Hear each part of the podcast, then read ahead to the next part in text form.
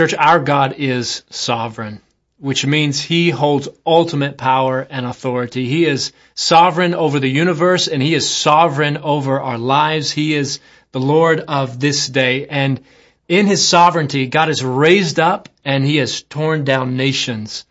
Uh, friends, He is worthy of our singing and He's worthy of our submission. So let's submit to Him today. Uh, let's give Him our hearts. Let's give Him our lives. Let's hear from Him. Let's open His Word and invite Him to lead us and to speak to us uh, and to transform us by His grace. And church, as we do so today, on this day, as we do so this week in particular, we can't help but to do so uh, remembering those that God has used to serve us and to bless us. Uh, tomorrow is a national holiday for us living here in the United States of America. Uh, it's Memorial Day. Uh, it's a day to remember and to mourn the military personnel who lost their lives serving in the United States Armed Forces. And so let me invite you for just uh, the next couple minutes to pause with me uh, and to hear from one of our own, uh, Chaplain Colonel John Lang, as he comes, as he leads us in a prayer of remembrance. Hello, I'm John Lang a chaplain in the Army National Guard, and minister to senior adults here at Meadowbrook Baptist Church. This Monday, our nation will be observing the Memorial Day holiday, a time of solemn remembrance and thanksgiving for those members of our armed services who paid the ultimate price defending our nation's ideals and interests. Perhaps the most cherished of those ideals is the freedom to worship together as God's people. Let's take a moment to pray and thank God for those who sacrificed defending that freedom. Would you join me in prayer? Our Heavenly Father, we thank you for the gift of life. We praise you for your might, strength, holiness, justice, love, and mercy. And we thank you for Jesus' sacrifice so that we might be forgiven for our sins and have a relationship with you as your children. We thank you for our nation and the freedoms that we enjoy, that we can gather together as your people to worship you. And we thank you for the men and women who have voluntarily put their lives at risk and yes, even lost their lives so that we may be free. On this Memorial Day, we ask that your Holy Spirit would draw near and provide comfort to those families who grieve the loss of their grandfathers and grandmothers, fathers and mothers, sons and daughters, husbands, wives, uncles, aunts, nephews, nieces, cousins, and friends. May you grant them supernatural peace that Jesus promised, and may, you, may we never forget their sacrifices. We also recognize that even now we have service members overseas in harm's way. We ask that you would protect and keep them safe, bless and strengthen their families, and grant them success. We pray these things in Jesus' precious name. Amen. God bless you.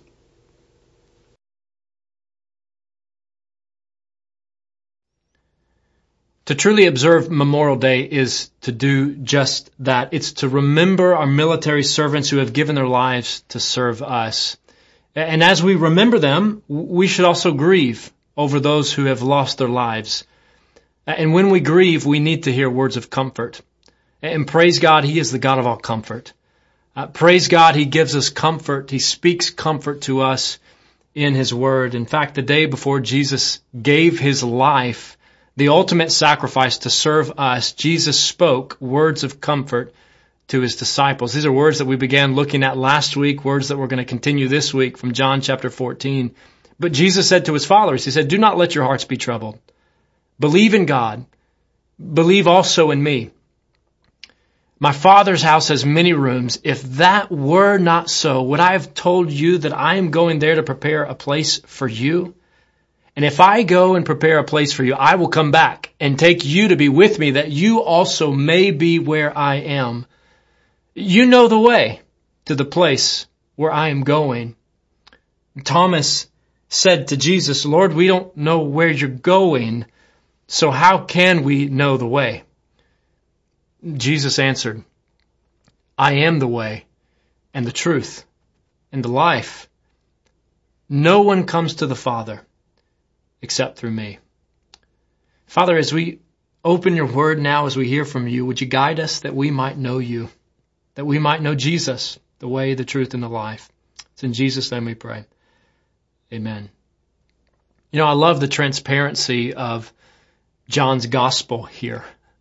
Uh, this pericope um, in Jesus' farewell discourse, as it's often called, which is just a reference to this series, these chapters, John chapter 13 and following, uh, of instruction that Jesus gives to his disciples uh, on the day before he's crucified. But in this particular pericope in John chapter 13 and chapter 14, John recounts several questions from the disciples for their Savior. In other words, they're portrayed, the disciples are portrayed, these men are portrayed as uh, real life, flesh and blood guys who love Jesus, but who are still struggling to understand Him. In chapter 13 verse 36, Simon Peter asked Jesus, he said, Lord, where are you going? Chapter 14 verse 5, Thomas says to the Lord, he says, Lord, we don't know where you're going, so how can we know the way? Same chapter 14 verse 8, Philip, one of the disciples, says to Jesus, he says, Lord, uh, show us the Father, and that'll be enough for us. Uh, Lord, Lord, show us. Would, would you show us the Father?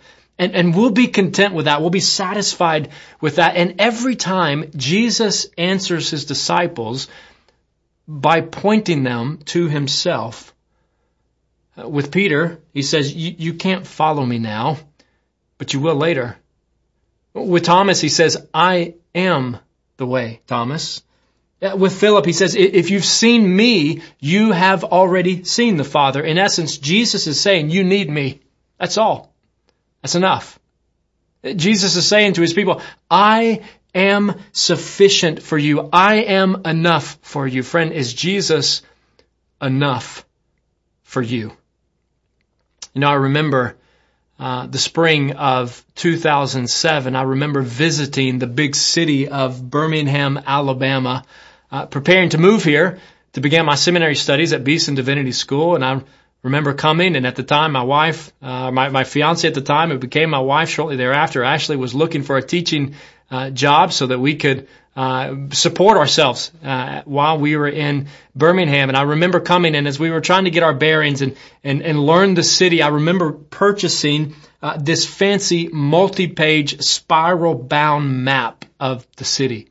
Uh, it was quite nice. Uh, it was one of those that you, every page zooms in on a different part of the city. And so in an attempt to, to learn the city, I began studying this map. And this was still the early days of, of Google Maps. This was uh, the very beginning of the iPhone. And so I needed some help to help me visualize the place called Birmingham and navigate the major roadways that travel from place to place across uh, this city.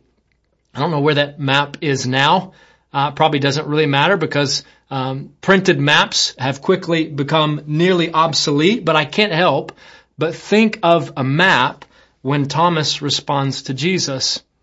Uh, Lord, we don't know where you're going. So how can we know the way? His response is indicative, I think, of uh, the intrinsic desire in each of us to determine our own steps, uh, to chart our own course, uh, to make our own path, to make our own way, to climb our own ladder, so to speak, to God. It's as if Thomas says to Jesus, okay, Lord, tell us a little more clearly where you're going and we'll meet you there. We'll find the way. Tell us where you're going. Reading between the lines just a bit, Jesus responds, I just told you I'm going to the Father's house. And, and yes, you know the way. You know the way because you know me. You want a map to follow. You want a checklist to tick. You want a list of steps to accomplish, but you just need me. Jesus says, trust me and I'll get you there. Put your faith in me. Trust me. I'll get you there. I am the way. Friends, Jesus is the way to the Father. That's what Jesus is saying here. That's what John is saying here. That's what the Word is saying here. Jesus is the way to the Father. Sometimes we forget, church, that we're headed somewhere else. Uh, sometimes we forget that our Savior's message was primarily about another place, another kingdom. Uh, sometimes we forget that sin results in death and that this earth that we now reside on is in decay, and so are we. We, we forget that we're strangers we're foreigners, we're, we're aliens and exiles in a foreign land, and as a result, we work and work and work to build our own kingdoms here. We might not say it this way, but we plan and we purchase an attempt to bring our preferred heaven down to earth. We buy big houses and expensive toys, whatever we can afford. We construct privacy fences and we beautify our lawns. We run to Lowe's and the Home Depot when we're advised to stay at home. If we're going to be stuck at home, we want to look, we want to like our home, right? And in and of itself, that's okay. Uh, that's fine. I don't, I don't think that's wrong. Nothing wrong with these things as long as they never become ultimate things, as long as we keep that in perspective. You see, no matter how hard you try, your earthly home will never be your permanent home. Uh, this place will never be heaven, will never be heaven to you. I saw where Michael Jordan's more than 36,000 square foot mansion outside of Chicago uh, is for sale for 14.9 million dollars. That's a lot of money. Uh, but if you think that's a lot of money, back in 2012, he listed it uh, the first time for 29 million dollars. Due to all the personalized touches, perhaps it has not yet sold. You know, MJ is reported to have lived there for 19 years and built this mansion uh, to his specifications, to his desires. It's, it's loaded with nine bedrooms, a whopping 19 uh, bathrooms, uh, a regulation size indoor basketball court, a tennis court, uh, uh, an, an, infinity pool, whatever that is, a tennis court, a putting green, the list could go on and on. Can you imagine what this house must look like?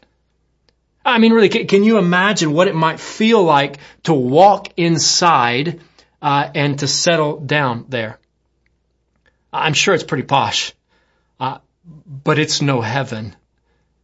You see, it's no heaven because it was built according to human specifications. It was built by human hands in order to meet human wants. You see, heaven is built with God's hands, Uh, with His plans in mind, ultimately even with human needs in mind. And more than anything, friends, we need God. We need Him. We need to know Him and to be with Him. We need the God of heaven. We need a right relationship with our Maker so that we can enjoy Him, so that we can live for Him and with Him forever. And as we saw last week, here Jesus is describing such a future with Him. See, this text, Jesus' words are about being with Him which according to Jesus is also about being with the Father. It's about being with God, which is what we need more than anything. Jesus' words here are good news. This is gospel news for a sinful people like you and like me. Because they're words of restoration, words of hope. Uh, they're words of mending what has been broken. They're a message of mercy, a story of God's grace given to every single believer in Jesus. Friend, is your faith in yourself or is it in Jesus? Is your faith ultimately in yourself or is it in Jesus? I, I, want you to know, church, that I need to hear this message today as much as any of you.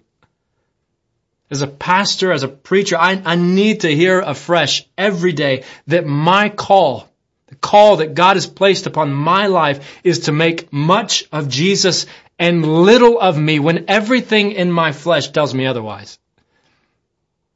In the words of the forerunner of Jesus, John the Baptist, And Jesus comes on the scene in John chapter 3, John the Baptist says, He must become greater Jesus must become greater. The Messiah must become greater. He must become more known, more magnified, and I must become less. So friends, we can stop trying to achieve the good life. We can cease aiming to store up enough good deeds. We can quit searching for the right path and simply trust in the person and provision of Jesus the Christ. He is the way. Jesus is the way to the Father, which, which is exactly what we need. He is what we need. And he's saying here the way to the Father has been opened up. The path has been paved. The curtain that had formerly separated a sinful people from a sinless God has been torn into the guilt of our sin has been assumed by Jesus of Nazareth, the fullness of God in human flesh, who lived the life that we couldn't. That guilt, the guilt from sin, our sin, has been paid in full by Christ Jesus on the cross of Calvary. Paul states it this way in Colossians chapter 2. He says, when you were dead in your sins and in the uncircumcision of your flesh. In other words, when you were running from God, when you were an unbeliever, disregarding God with no desire to know Him or to honor Him, when you were dead in your sins and in the uncircumcision of your flesh, God made you alive with Christ. God did this. He resurrected you. He resuscitated you. He brought you back to life. He changed you. He rescued you. He forgave us all our sins, Paul says. Having canceled the charge of our legal indebtedness canceled our debt, which stood against us. We can never pay it, and it condemned us. He has taken it away, nailing it to the cross. It's been paid in full. Friends, this is good news. God has accomplished this on our behalf. This is the inclusiveness of the gospel. That there is a way, despite our failure, despite our shortcomings, despite our guilt before God, there is a way in Jesus to a home in heaven with God. In Jesus, there is a way to the Father. And Jesus says, if you know me, you know the way. Put your faith in me. Jesus says, trust me and I'll get you there. But even so, you know, sometimes I think we treat Jesus like we treat Siri. Ever use Siri for directions? Uh, hey Siri, uh, give me directions to Destin, Florida. So Siri pulls up directions, a map to Destin, and we begin to follow the steps that she has laid out for us, right? Until we think there's a better way. Until we think maybe she's not telling us something. Maybe she's not telling us that there's a less traveled, a less known back road, a shortcut to get there. Or maybe it's the other way around. Maybe she's taking us on the back road and we don't want to go on the back road. Maybe we want the main way, the highway, the large way. We don't care if it takes us a little longer to get there. We want to have plenty of pit stops. We want to have opportunities to piddle and eat whenever we want to along the way. Now I wonder if you ever treat Christ that way. Or is it just me? Jesus, I know you said to trust you and that's enough. But today my way feels better to me. God, I, I know that your word says salvation is by your grace. It's a, a gift, a, a, free gift that you have extended, but today I feel so guilty, so I just cannot believe that Jesus paid for this sin. Or Lord, when I read the Bible, I, I, hear you saying that your love for me and your acceptance of me is not tied to my performance. It's not something I could earn. It's not a list of rules to, to tick off. It's not a list of things to accomplish on my own, but I can't help but think I've got to earn your favor. So God, be sure to notice what I do for you today. Friend, is your faith in yourself? Or is your faith in Jesus? Jesus said, you, you know the way to the place where I'm going. I am the way. Friend, Jesus is the way to the Father, and I, I, would be amiss today in a day of privatized religion and practical pluralism if I didn't emphasize not only the inclusive nature of the gospel, but also the exclusive nature of what Jesus is saying here. Jesus is the way to the Father, and Jesus is the only way to the Father. This is what he said. This is not what I have to say. This is what our Lord said. Jesus answered, I am the way and the truth and the life. And in case we might misunderstand him, in case his disciples would misunderstand him, he spells it out quite clearly. He says, no one comes to the Father except through me. You see, there is no other path. Jesus is the path. He is the way. And elsewhere where uh, Peter is preaching in Acts chapter 4, he's, he's defending uh, his proclamation of the gospel.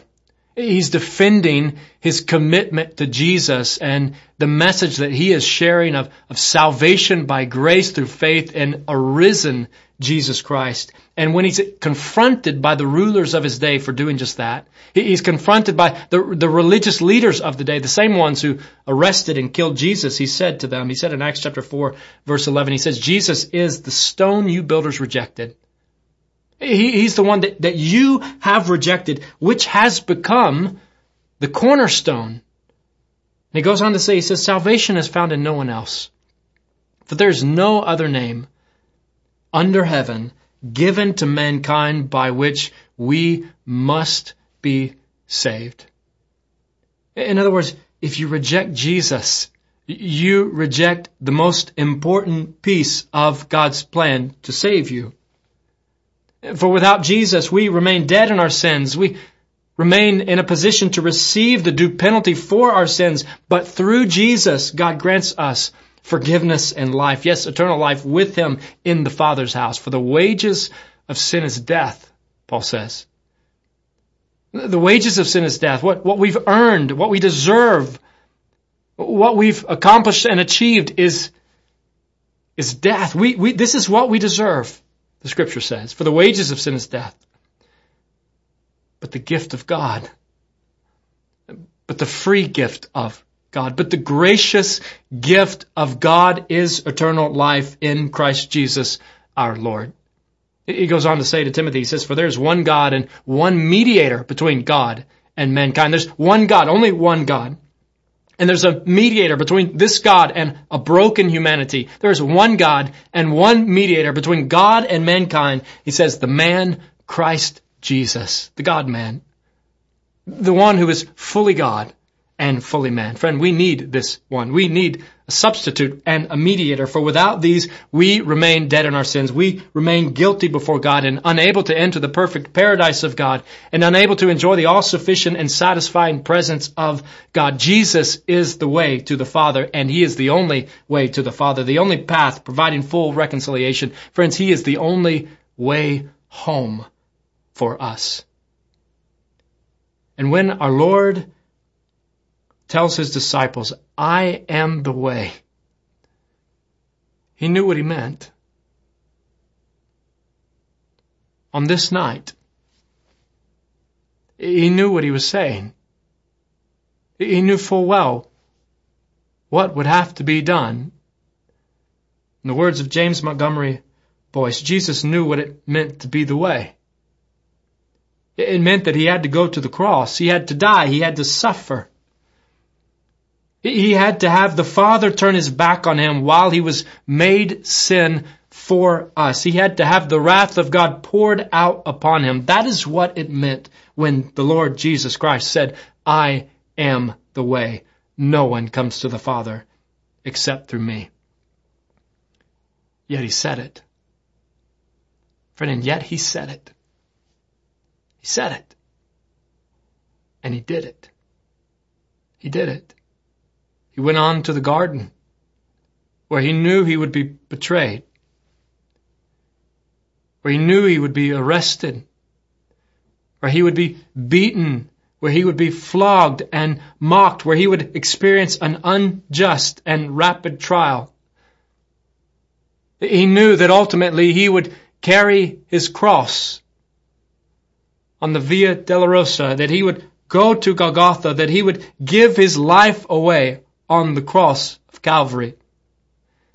And that ultimately he would be raised back to life by the power of God. He, he knew where he was going. He knew the weight of what lay ahead, and yet he did it. Do you believe it? Do you believe it? Do you believe Jesus? Will you receive it? Will you put your faith in him you too, friend, now know the way. You know the way. You've heard the way. Jesus says to those who know him, he says, you, you know the way to the place where I'm going. You, you know me. I am the way. Won't you trust the one who is the way? Put your faith in Jesus today. Friend, put your faith in Jesus today. And as we prepare to transition and to respond to the Lord through singing, As we prepare to, to lay our lives before Him, to, to bow before Him, to exalt Him, to behold this one who is high and lofty and majestic and splendid and yet who has stooped down to save us, let me caution you against thinking that this is a message, that this is a word for someone else. Friend, if you're an unbeliever, this is a word for you, a call for you to repent and to trust in the one who is the way, the one who has opened the way, one who reveals to you the love of the Father, the one who longs to save you. If you're a believer, this is a call to you and to me. Every day, to hear the gospel anew and afresh, and to build our lives upon Jesus and his finished work for us on the cross, to walk by faith in Him. Put your faith in Him today. Trust Him. Trust the one who is the way. Father, help us to trust you. Father, help us to, to walk by faith in Jesus. Lord, to recognize the extent of your mercy and your grace. Lord, you have loved us with an unfailing love, a rescuing love an incomparable love. Father, help us to receive your love and to walk by faith in your Son, Jesus, our Savior. Lord, hear our praise now as we lift our voice in song to you, as we sing of your worth, as we bow before you in prayer. Lord, would you stir our hearts to praise you, for you are worthy. It's in the name of Jesus we pray. Amen.